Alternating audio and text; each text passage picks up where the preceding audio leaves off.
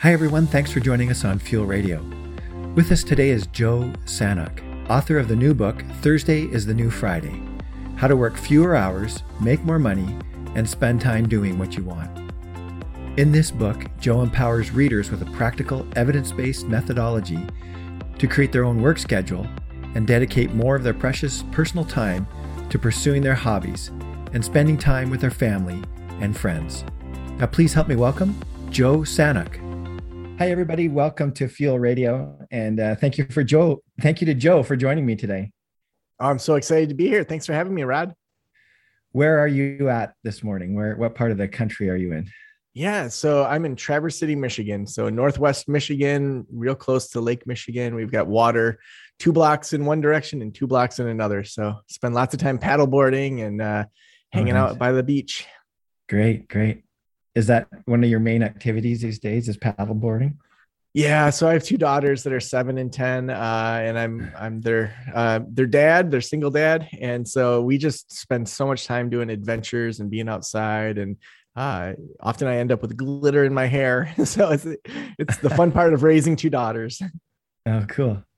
Well, we're going to be talking about work today, so maybe you could just tell us a little bit about your own work history like how did you get to the point where you are where you're at today where you're an author and a podcaster and a consultant? What were you doing it seems like you had a life before all of that. What were you doing before yeah. all of that? You, you, know, I took a very traditional route. Uh, I did my undergraduate work and graduate work in psychology and counseling. So I did a double master's degree. So I'm licensed as a, both a counselor and a psychologist.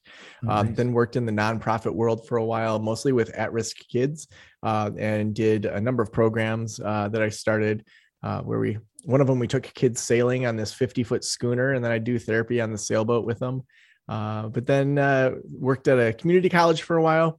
But as a side gig, I just started a counseling practice, uh, really to pay off student loan debt. I thought, hey, if I can do a couple nights a week and pay down a thousand bucks a month in student loan debt, that'll get me through it a lot faster. And in that process, just really learned how little I knew about business. I had never had a business class or anything around business. Um, and so I started reading business books because um, I had always associated business with just like slimy selling people things they don't need and um, like all these sales tactics. And then I realized that, you know, if you love your product, which for me was counseling uh, and helping people, um, it's not about selling people something they don't want, but more just awareness building so they can make a personal decision. And so as I was learning these things and just directly applying them to my practice, um, I thought like people need to hear this. And so I started a podcast in 2012 uh, talking about the business of private practice. And at the time, there were no other counseling practice uh, business podcast. So right away, I was the number one podcast for counselors, which is always nice. Hmm. Uh, and, and, really, it was just this side gig thing of, of learning publicly. I was saying, I, I just read Guerrilla Marketing. Here's how I'm applying it to my practice. Uh, hmm. someone just asked me how I named my practice. Here's how I did it. Um, and then interviewing people that I just found interesting uh, at the time and over time realized that that shift happened you know as we're learning publicly that i was just learning so much by doing this weekly podcast that people started to say hey can i hire you um, to help me with my practice? And again i still had a full-time job at, at uh, the community college. Um, but then in 2015 i ended up leaving that full-time job to have my counseling practice and my my business podcast. Um, kept doing counseling until 2019 when i sold that practice uh, and then have just done the the consulting work uh, since 2019. Uh, I've been location independent with that. Very cool, awesome. It's all sounds very organic, intentional, but still organic. Like it's all you you definitely evolved to this place.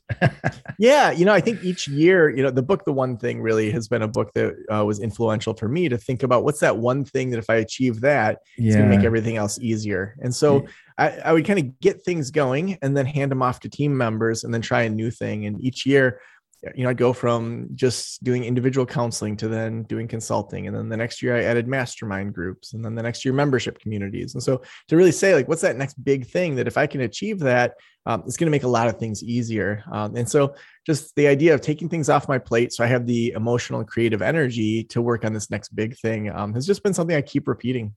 Hmm. I'm happy to hear that. Uh, I'm reading the book, The One Thing for the second time. I didn't get through it the first time, so really this is uh, this is like one and a half times when I get I love get, it get done. and I'm working with a coach on it. And um, yeah, I'm I'm happy to hear that it's working for you. And I can just I I can really see the power of that book. It's a great, fantastic, fantastic book. And I could see how that could kind of delve into what you're talking about as well in terms of just a, a four day work week or impacting the way uh, people work is, uh, you know, finding their purpose and, and, and doing less, but doing, concentrating more on what they're really passionate about yeah i think there's this this myth especially kind of online that um, you have to join into the hustle culture to, yeah. to really get anything done you hear the gary v's of the world that say i haven't you know i've worked every saturday since i was 14 like it's some big badge of honor that you've done that. Um, but the the science actually shows that you do worse work when you're stressed out and maxed out. Uh, and so um, you know do we think even if you look at a typical person you know they're working 40 hour plus a week and they're burned out and stressed out they're not getting enough sleep they're not putting good food in their body they're not exercising and then on the weekends they barely recover they might overdrink or overeat or do all sorts of things that aren't necessarily great for them. And then they do it all over again. And then we wonder why we're sad uh, why you know we don't have great relationships with people that we don't have um, you know being a good parent as a priority um, then we don't feel fulfilled. And then it's just this cycle that just keeps continuing. Uh, but when we actually start with slowing down and saying what do I want to experience this coming weekend? Whether or not it's two days or three days or whatever it is, when we start with how do we make that be the best thing to position me for the next week? Um, and over time, we start to really develop that. And there's a number of techniques I talked about in the book. Um, that then unlocks in a different way the kind of week we have moving forward. Hmm. Sounds like a good companion to the book, The One Thing. I would like to think so. yeah. So I'll just read the title of your book here. Just it's a very intriguing title. Uh, Thursday is the new Friday. How to work fewer hours, make more money, and spend time doing what you want.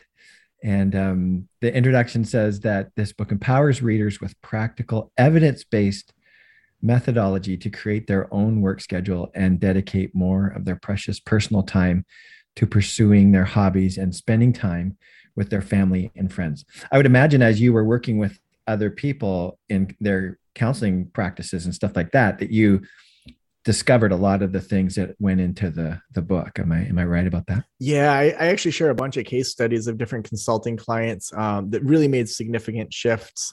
Um, and, and, it's interesting to think about um, how one little decision can unlock so much. So there's this one guy Jerry that I talk about, uh, and he has a group practice in Orange County. And I remember his pre consulting call um, because his wife was on it, which is always great when someone that's in that person's life can be on that call. And so we were exploring what consulting would look like. And Jerry's wife said to me, Jerry's going to have a heart attack if he continues on this path. Um, mm. So he signed, he ended up signing up for consulting with me. And between our pre consulting call and our first consulting call, Jerry did have a heart attack. Oh, wow. Um, and it was one of those wake up calls for him where his wife had said, You got to slow down. Like every night you come home and you're checking your email till nine or 10 at night, and then you go in and you're just running yourself ragged, even though you're making all this money.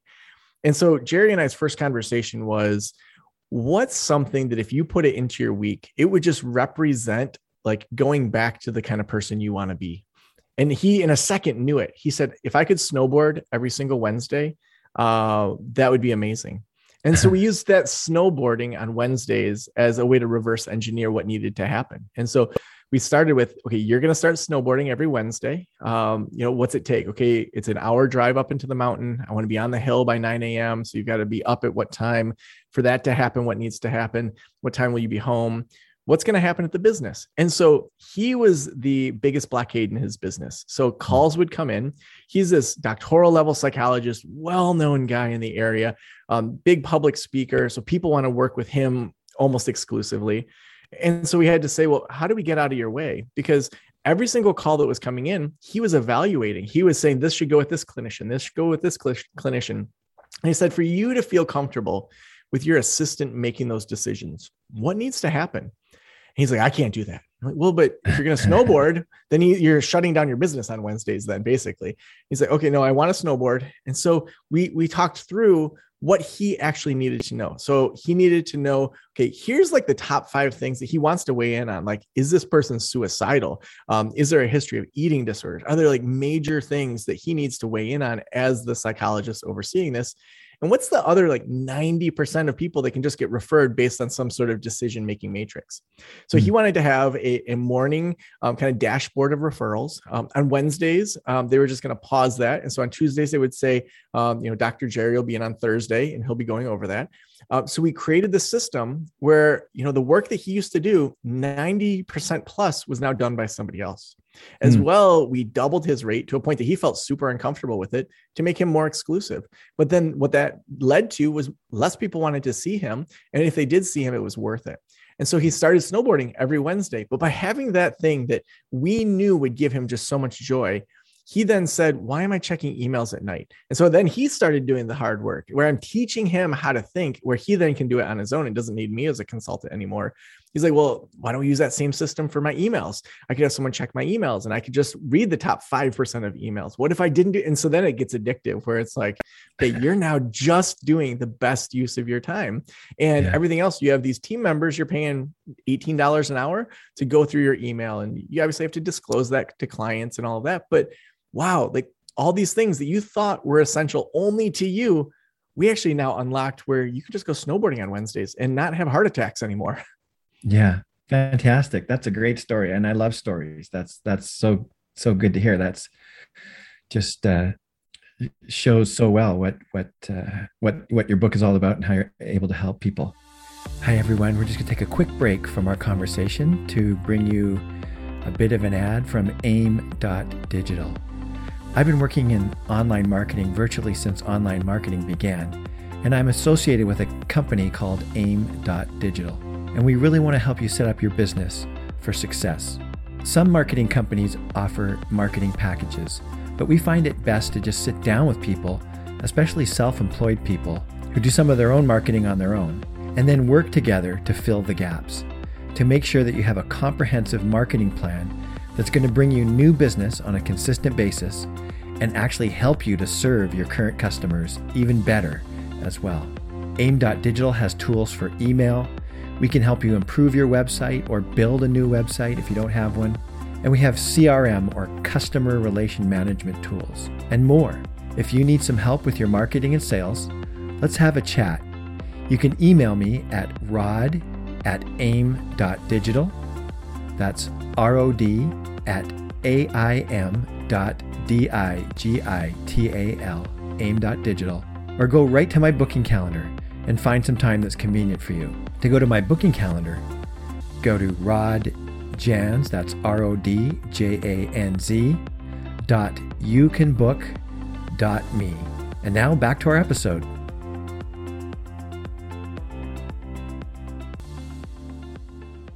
Where, where did, how did you arrive at the title? Thursday is the new Friday. You know, it's funny. Um, I don't remember the exact moment I said it, but I, I think so. I was I was working with a writing coach to really figure out what that I teach is unique to me and what that I teach is just regurgitating other people's stuff.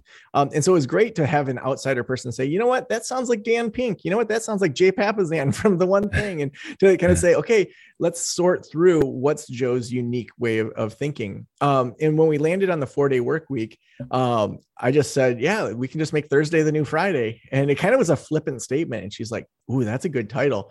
Um, and it's funny because in working with HarperCollins, when you're working with a publisher, they always have their feedback, and uh, they wanted to name it, I think, less uh, work less, make more. And I was just like, that just sounds like every other book in the world. Like, so I really, I, I, said, can we do some market research to see if Thursday is the new Friday? At least tests close to it, because to me, I, I like that it it has enough intrigue where you want to read it, but then yeah. it doesn't give away too much. Um, right, right, so, right. Yeah. It, it totally made me curious. That's why I asked the question. Yeah, yeah. yeah fantastic.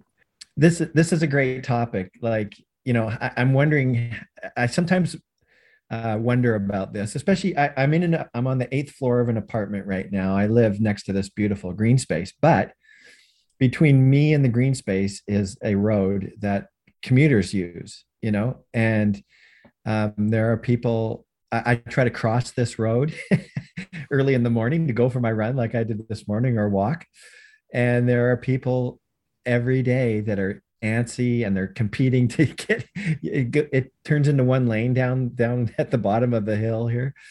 And they're so competitive and you know they're on that they're on that treadmill.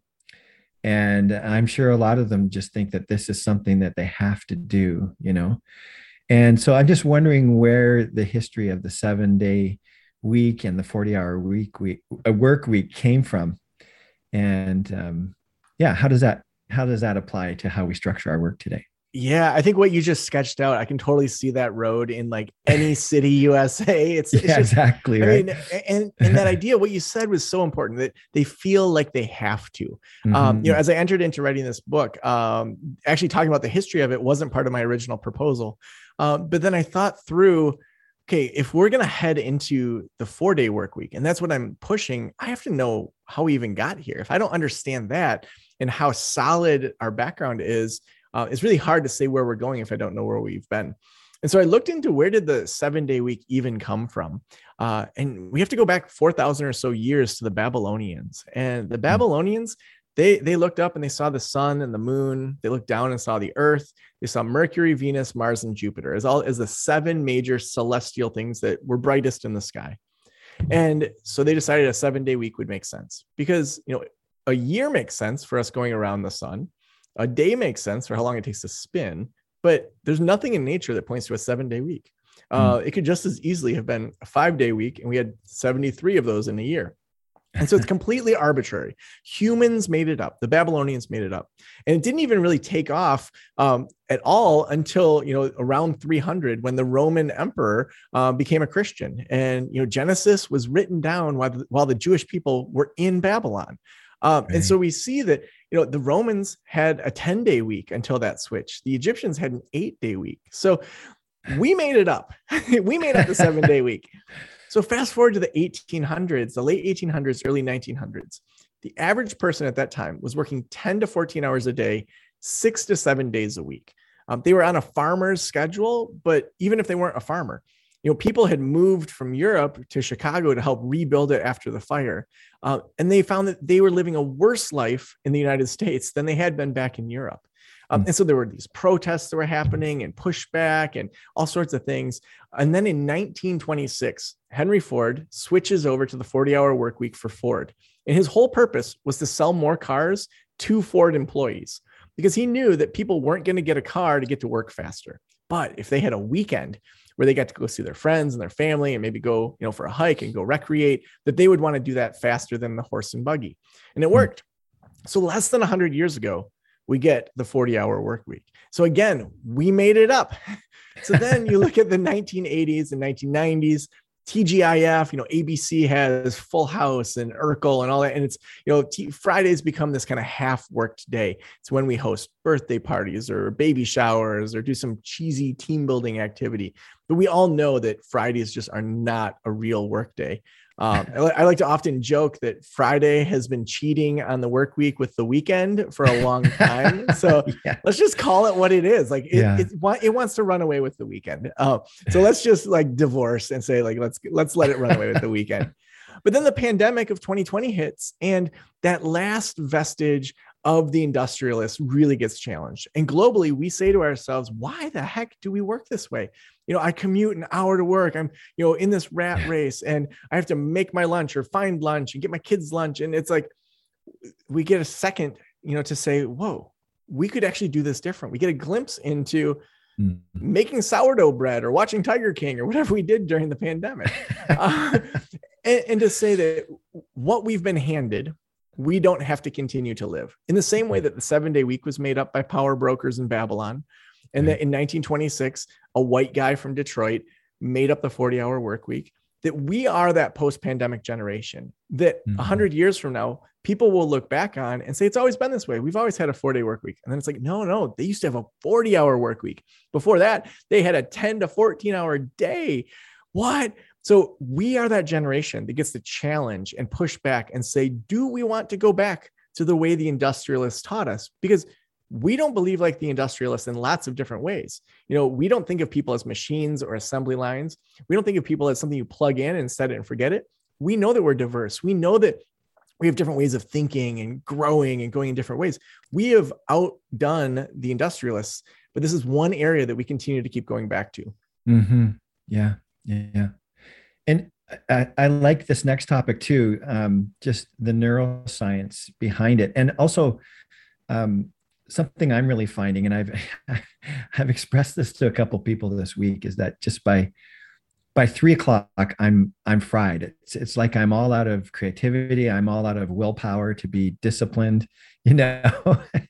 And uh, you you probably touched on it a little bit with your first story but uh, maybe you could tell us a little bit about the neuroscience and case studies that uh, point to slowing down and unlocking hidden creativity and productivity why, why is this i, I have uh, I, I, another thing that i've noticed is that the earlier I start work, sort of the better in the sense that I'm I'm more creative and I'm not like, oh, I got to do this kind of energy. You know, it's like I it's just not there. It's just ideas are flowing and the work flows and and the longer the day goes on, the less flow that I have. And um, so I'm wondering if there's some something behind that that that you're aware of. Well, Rod, I think what you're talking about is so common for people. Um, yeah. Is they think that they have to follow a prescription. That here's how your day is supposed to look. It's supposed to be this many hours. If you're a good business person, here's what it looks like. That's right. an industrialist way of thinking. It's prescriptive.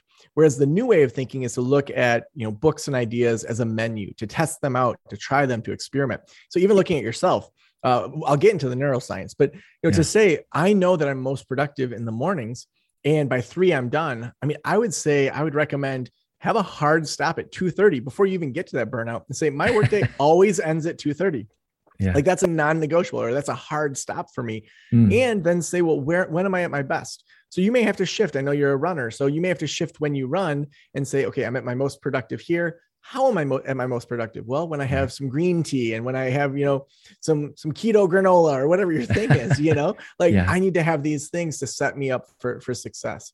So so why is that that we're most creative when we slow down?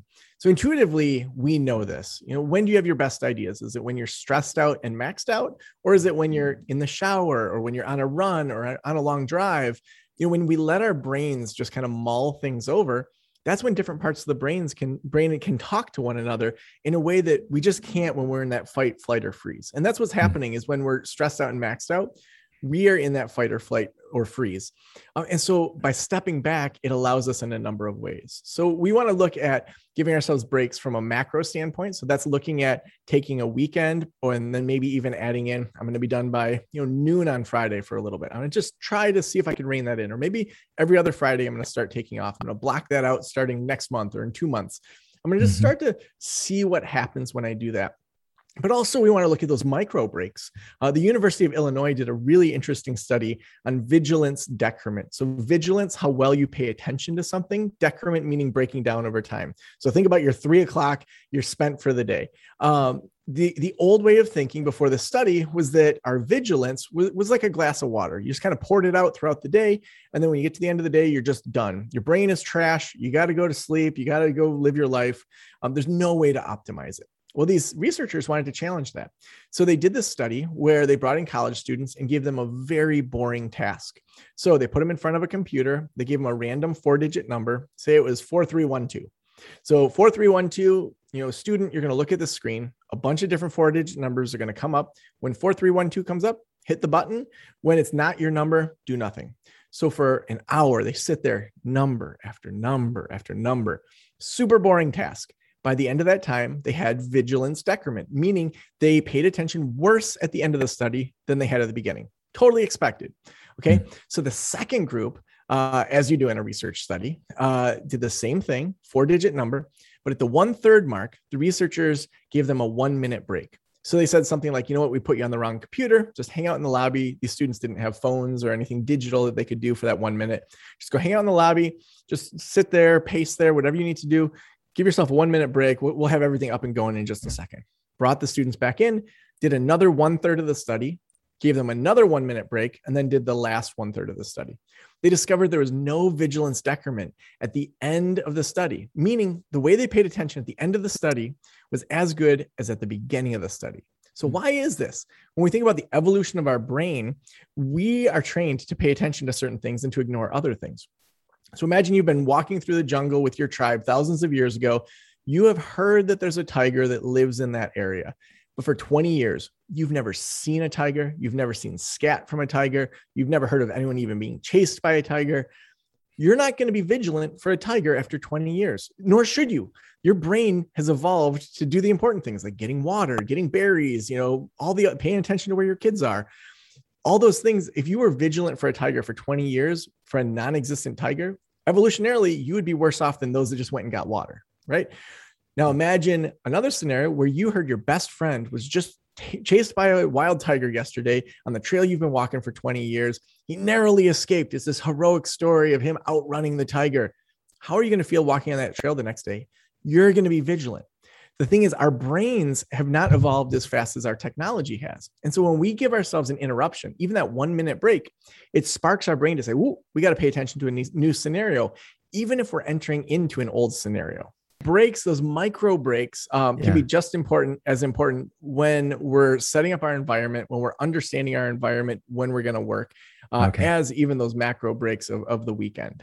So what I like one of the things I do, uh, um, and I do it pretty consistently, is like work for 25 or 52 minutes. You know, the is it the Padar, Padar what do they call that? The Pomodoro, Pomodoro technique. Pomodoro, yeah, is yeah. that the word? Yeah, so, yeah, that that method, and um, yeah, I, I, find that to to really to be really helpful. So, are you talking about that kind of thing where you intentionally take like maybe a five minute break every 50 minutes or an hour or 30 minutes or something like that? Is that yeah, is so that, that's yeah. That's part of it. Um, and so okay. what we're looking at is batching or um, sprinting. So a lot of times people think that they um, they're batching or sprinting, um, but the emerging research is showing that there's actually different sprint types. So similar to personality types, we also have sprint types. And so okay. uh, assuming that you you aren't stressed out and maxed out, that you've taken the time to you know slow down, then you enter into the work. Um, typically, how we do the work is one way we want to think about it. So the a time block sprinter is someone that does one type of thing for a period of time. So if you're doing a 20 minute sprint or a 50 minute sprint, you're doing multiples of those throughout a day. So you might do a bunch of podcast interviews or things related to your podcast all in a morning or in a day. And you have a mm-hmm. sprint where you go 20 minutes to 45 minutes and then you take a break and do more podcast things. So that's a time block sprinter. Whereas a task switch sprinter is someone that needs that variety. Some people just they can't do podcasting all morning. Um, so they need to do a sprint where they're really tearing into their email. Then they're doing another sprint where they're tearing into their podcasting. They're not multitasking, but they're doing different types of sprints back to back. So even just understanding your natural personality type around your sprint type is mm-hmm. important. So then the other question is when do you sprint? And right. So I was going to say there's probably different times of days where it's better to yeah. according to your own makeup it's better to do a certain type of sprint right? Yeah so then an automated sprinter is someone that has a particular time usually each week that they do a particular task.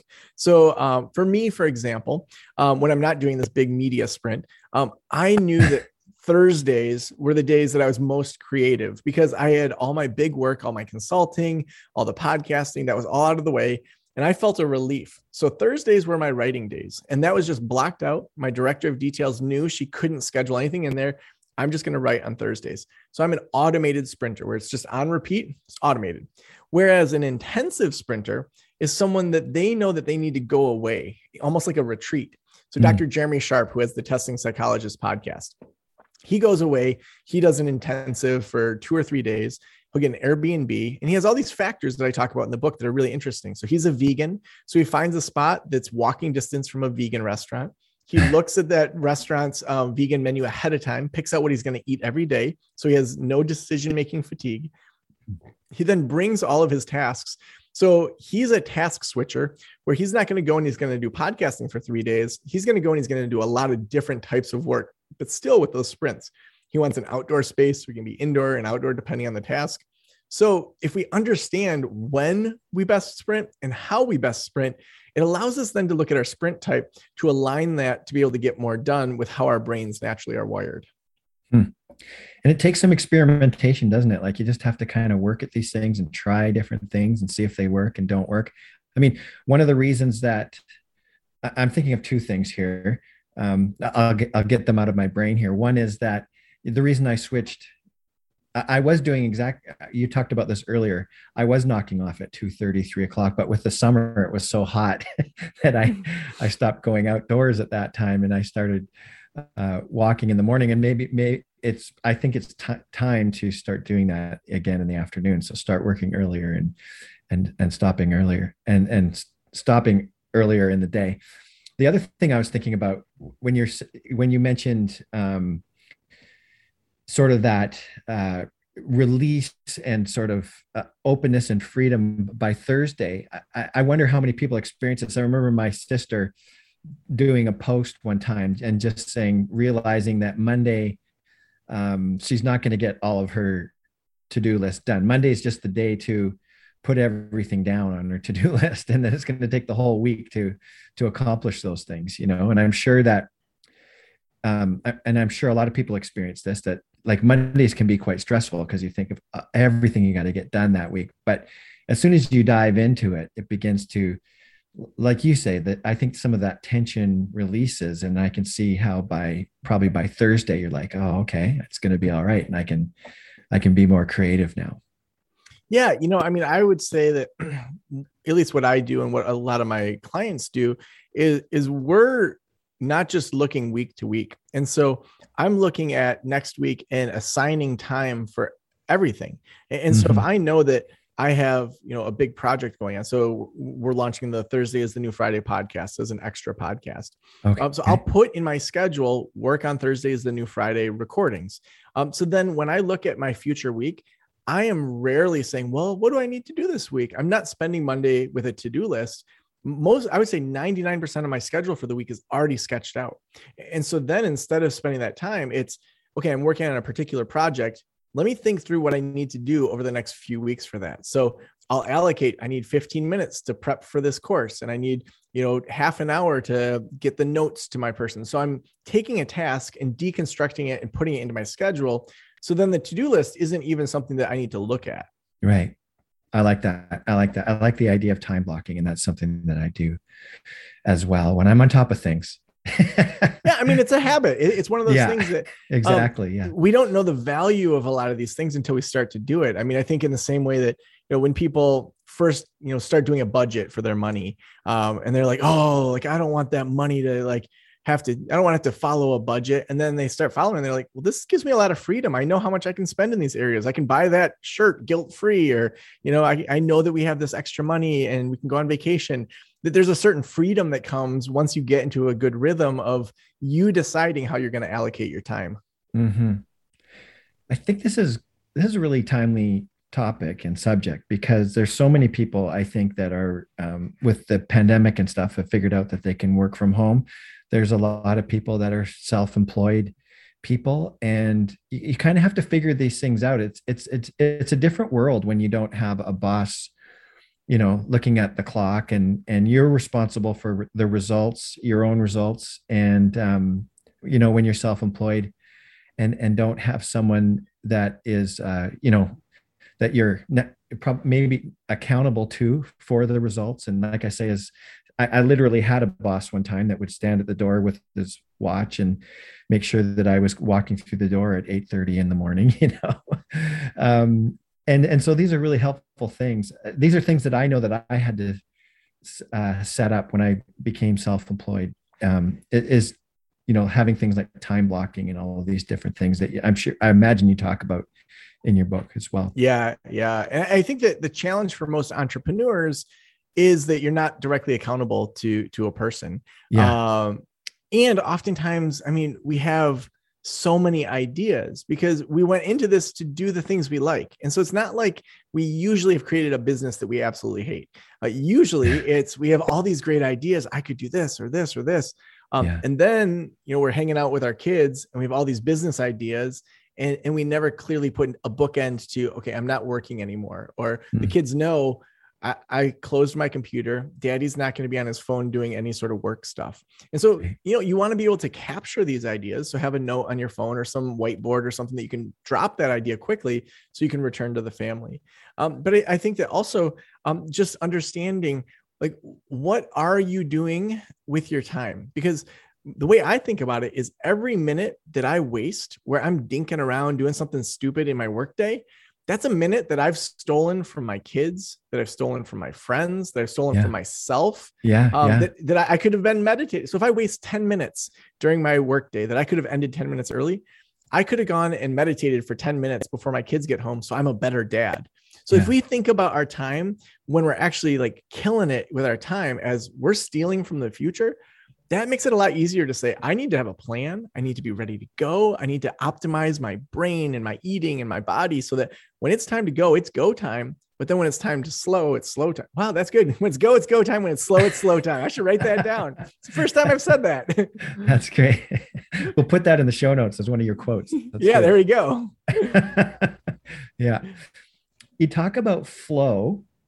Is there a way to get into flow? I, I, know that you mentioned earlier gary vee and i think lots, lots of people uh, take shots at gary vee and, and for for pushing this whole uh, hustle culture which i'm not a proponent of especially the older that i get recognizing that it's really that work is really important and that uh, it, it's necessary to work hard at times. But um, I'm wondering if you could give us some thoughts on on finding our flow and and slowing yeah. down and, and really really killing it as you say. Yeah. Well, and I think that part of like Gary Vee's hustle culture is a pushback to the entitlement of a lot of things that we see in like 20 something, 30 something, where it's like yeah. they just want to have an Instagram channel and then be famous. And it's like, yeah, no, yeah. I don't believe that either. Um, and so, yes, there are times to kill it, but do we need to do it 70 hours a week? Not at all. Uh, and so I would say first, I would recommend the book Stealing Fire if you're interested in flow. Hands okay. down, it's the, the best book that I found about bringing together the neuroscience, interesting stories, the way that people get into flow. Um, so that's a deep dive into flow states and a great book. Yeah. Um, is that just, so, I just want to stop you there for a second. Is that the book where he talks about like you actually do things that you really, really enjoy and kind of get into a, a, a blissful state? Does he talk about that in that book? Yeah. I think yeah, I, he talks okay. about, he brings together all sorts of things that on the surface seem like they yeah. aren't flow states, but actually yeah. are.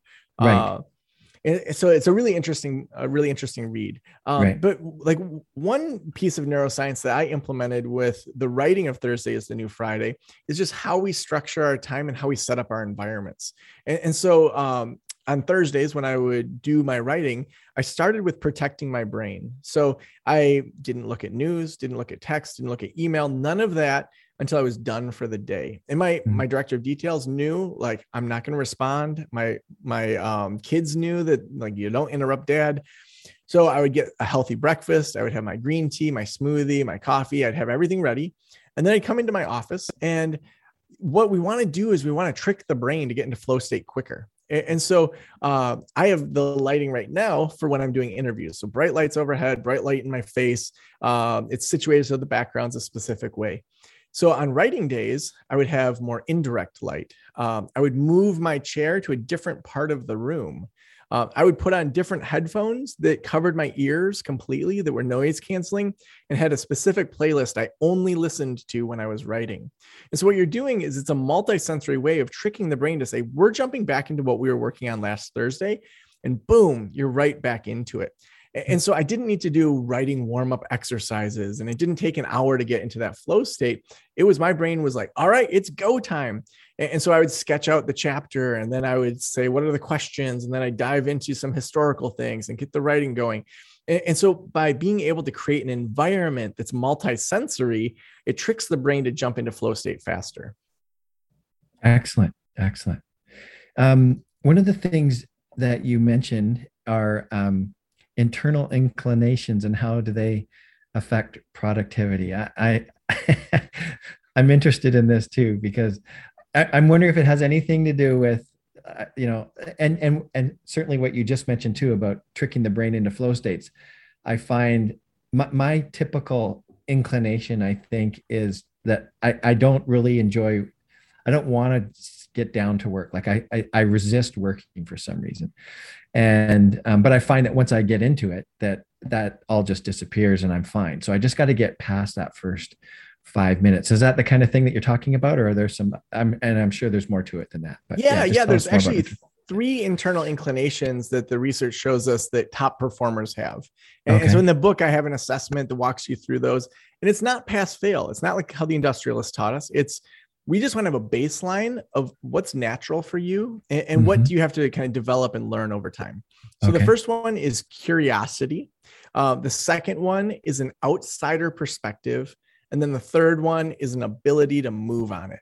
So the oh, first one, okay. curiosity. Like, you know, when we were kids, we were naturally curious. Uh, we were seeing things for the first time. It was the first rainbow I ever saw. It was the first car accident I ever saw.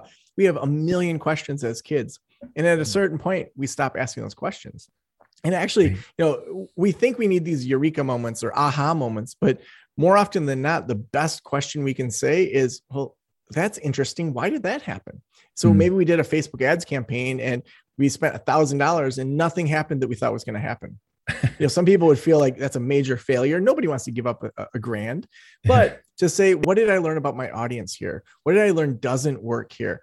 Uh, how are we going to adjust and adapt and maybe do some A B testing instead of just you know, putting it all into one ad campaign? Mm-hmm. And so people that are curious maintain that. Um, second, an outsider perspective. When you look at outsiders. The research says that they have statistically more influence than insiders. Uh, I mean, you see this uh, anytime that you had a new job, and, you know, you're getting onboarded and they're saying, here's how we do things. Almost everyone has a question of like, wait a second, that seems so inefficient the way you do that. Um, there's a million other ways you could do this. And you're the new person. You don't want to like push back too much, but you just have these new eyes saying, This is crazy. Why are you doing it this way? Um, and, and, so the inclination of having an outsider's perspective and allowing yourself to be in situations where you get to be an outsider is really effective in, in growing that muscle inside. And then that third area is the ability to move on it. So if we think about a spectrum, on one side we have accuracy, and on the other side we have speed. And there's plenty of times in life that we want accuracy to be primary. So if I'm at a hospital and I'm going to have surgery and I'm under, I want my doctor, I want her to take as much time as she needs to be accurate with that surgery. Like you be accurate when I'm under the knife. But most of what we do as business owners in life and in our relationships, speed is more important than accuracy. Getting the product out there, getting the blog post out there, and what we're going to learn from that is more important than being paralyzed by perfection. Um, but when we, when we look at the education system and how we're taught, it's write this paper, go to the writing department, work on it over and over, submit it, and then get a grade. But that's just not how business or life works. Like we can adapt, we can change, we can grow. Um, and so we're focusing on speed over that perfection or that accuracy is what top performers do. That's probably a good place to wrap things up. I'm so glad that you joined me today. It's a really good fit for Fuel Radio. When I um, when I got Fuel Radio up and going again, I've been doing it for years, but and I decided on a new subject. It was going to be sort of the Wi-Fi lifestyle. So working from where we want, when we want, who we want to work with, and uh, this certainly fits into that overall um, that overall subject. But just before we go, what are some of the places that people can get in touch with you and find out more about the book and and certainly purchase the book? Yeah, Thursday is the new Friday. It's available everywhere. So it can be Amazon, your local bookstore. Um, they can order it for you. Uh, and so wherever you buy your books, you can buy that. Uh, Thursday is the new Friday. Um, before October 5th, uh, what we have um, and kind of throughout October is we have a bulk book buy uh, where if people buy 10 books, they get to be part of the Thursday is the new Friday masterclass. So this is going to be uh, six sessions that we do live uh, with a small group of people that have bought 10 books. We have some amazing podcasters and influencers. So we're going to be enacting the Thursday is the new Friday model. We'll be doing some teachings. We'll be talking about how people are doing experiments, doing some hot seats, but even more importantly, connecting you with these other influencers. For us, it's really important to make sure you leave with some relationships that can help you level up uh, with people that think like you. Uh, so if you buy 10 of the books, uh, you just submit your receipt over at Thursday is the new Friday.com. Uh, and then you'll get access to that, that uh, mastermind group that we're doing starting the first Thursday in November. And then it's going to go for six Thursdays. We're skipping Thanksgiving. So it'll actually be seven Thursdays, but we're skipping uh, Thanksgiving. Wonderful. Well, thank you so much, Joe. This has been a wonderful uh, conversation we've had. Thanks so much, Rod. Great. I really enjoyed talking to you too. Thank you.